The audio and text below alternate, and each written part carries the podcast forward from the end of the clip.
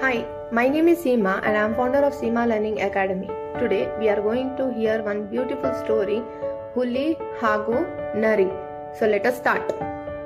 ಒಂದು ದಟ್ಟವಾದ ಕಾಡಿನಲ್ಲಿ ಒಂದು ನರಿ ವಿರಾಗಿಯಂತೆ ಜೀವನ ನಡೆಸುತ್ತಿತ್ತು ಬೇರೆ ನರಿಗಳಂತೆ ಅದು ಮಾಂಸಾಹಾರ ಸೇವಿಸುತ್ತಿರಲಿಲ್ಲ ಹಣ್ಣು ಹಂಪಲು ಅದರ ಆಹಾರ ಇದನ್ನು ಕಂಡು ಉಳಿದ ನರಿಗಳಿಗೆ ವಿಚಿತ್ರವೆನಿಸಿತು ಇವನ ನಡತೆ ಸ್ವಾಭಾವಿಕವಾಗಿಲ್ಲ.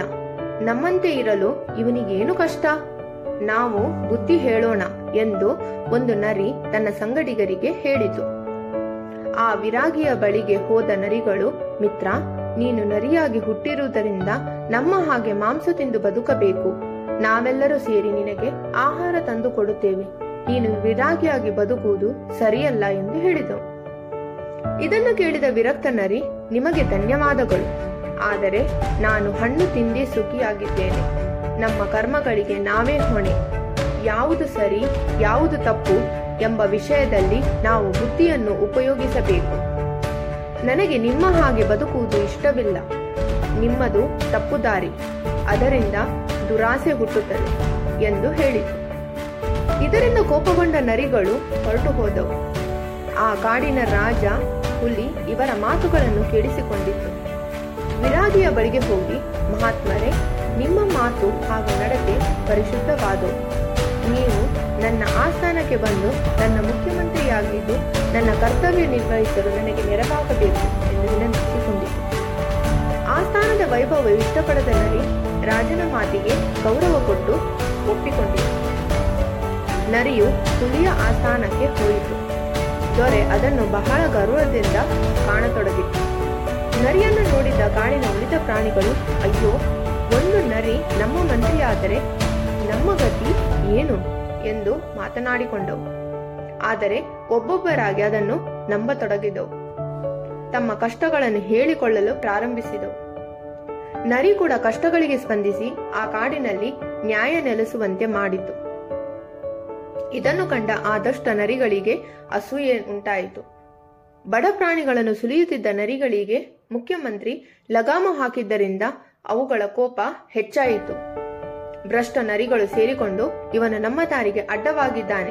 ಇವನನ್ನು ನಿವಾರಿಸದೇ ಇದ್ದರೆ ನಮಗೆ ಉಳಿಗಾಲವಿಲ್ಲ ಎಂಬ ನಿರ್ಧಾರ ಮಾಡಿಕೊಂಡು ಸರಿಯಾದ ಸಮಯಕ್ಕೆ ಕಾಯತೊಡಗಿದವು.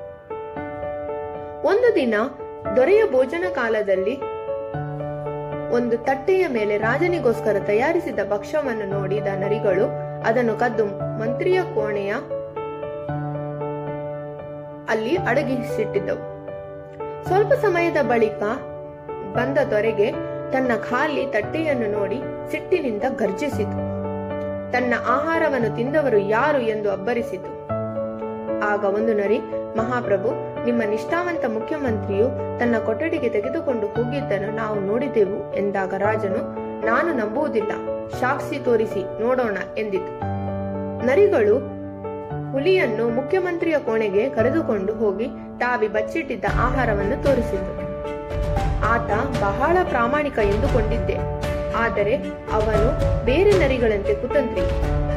ನನ್ನನ್ನೇ ವಂಚಿಸಿದ ಅವನನ್ನು ಬಿಡಬಾರದು ಎಂದು ಅಬ್ಬರಿಸಿ ಕಾವಲಿನವರನ್ನು ಕರೆದು ಮುಖ್ಯಮಂತ್ರಿಯನ್ನು ಬಂಧಿಸಲು ಆಜ್ಞಾಪಿಸಿತು.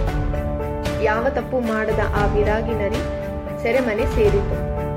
ಸ್ವಲ್ಪ ಸಮಯದಲ್ಲಿ ಈ ವಿಷಯ ದೊರೆಯ ತಾಯಿಗೆ ತಿಳಿದು ಮಗನಿಗೆ ಬುದ್ಧಿ ಹೇಳಲು ಬಂದಿತು. ಅವನು ನಿರಪರಾಧಿ ಇಂತಹ ಕೆಲಸವನ್ನು ಮಾಡಿರಲು ಸಾಧ್ಯವೇ ಇಲ್ಲ. ದುಡುಕಿ ನಿರ್ಧಾರವನ್ನು ತೆಗೆದುಕೊಳ್ಳಬಾರದು ಎಂದು ಹೇಳಿತು. ಅಷ್ಟರಲ್ಲೇ ಅಲ್ಲಿಗೆ ಇನ್ನೊಂದು ನರಿ ಬಂದು ದೊರೆಯೇ ನಮ್ಮ ಮುಖ್ಯಮಂತ್ರಿ ಯಾವ ತಪ್ಪನ್ನು ಮಾಡಿಲ್ಲ.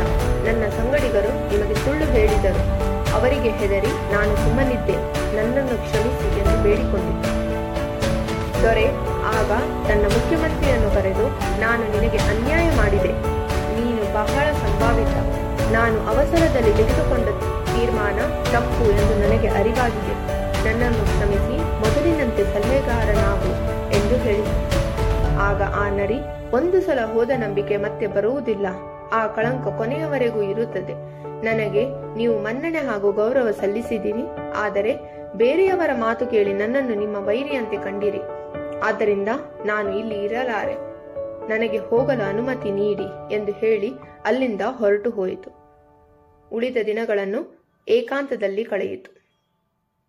With this we have come to an end of the story session children I hope you got the value out of it always try to be humble and help others thank you ಧನ್ಯವಾದಗಳು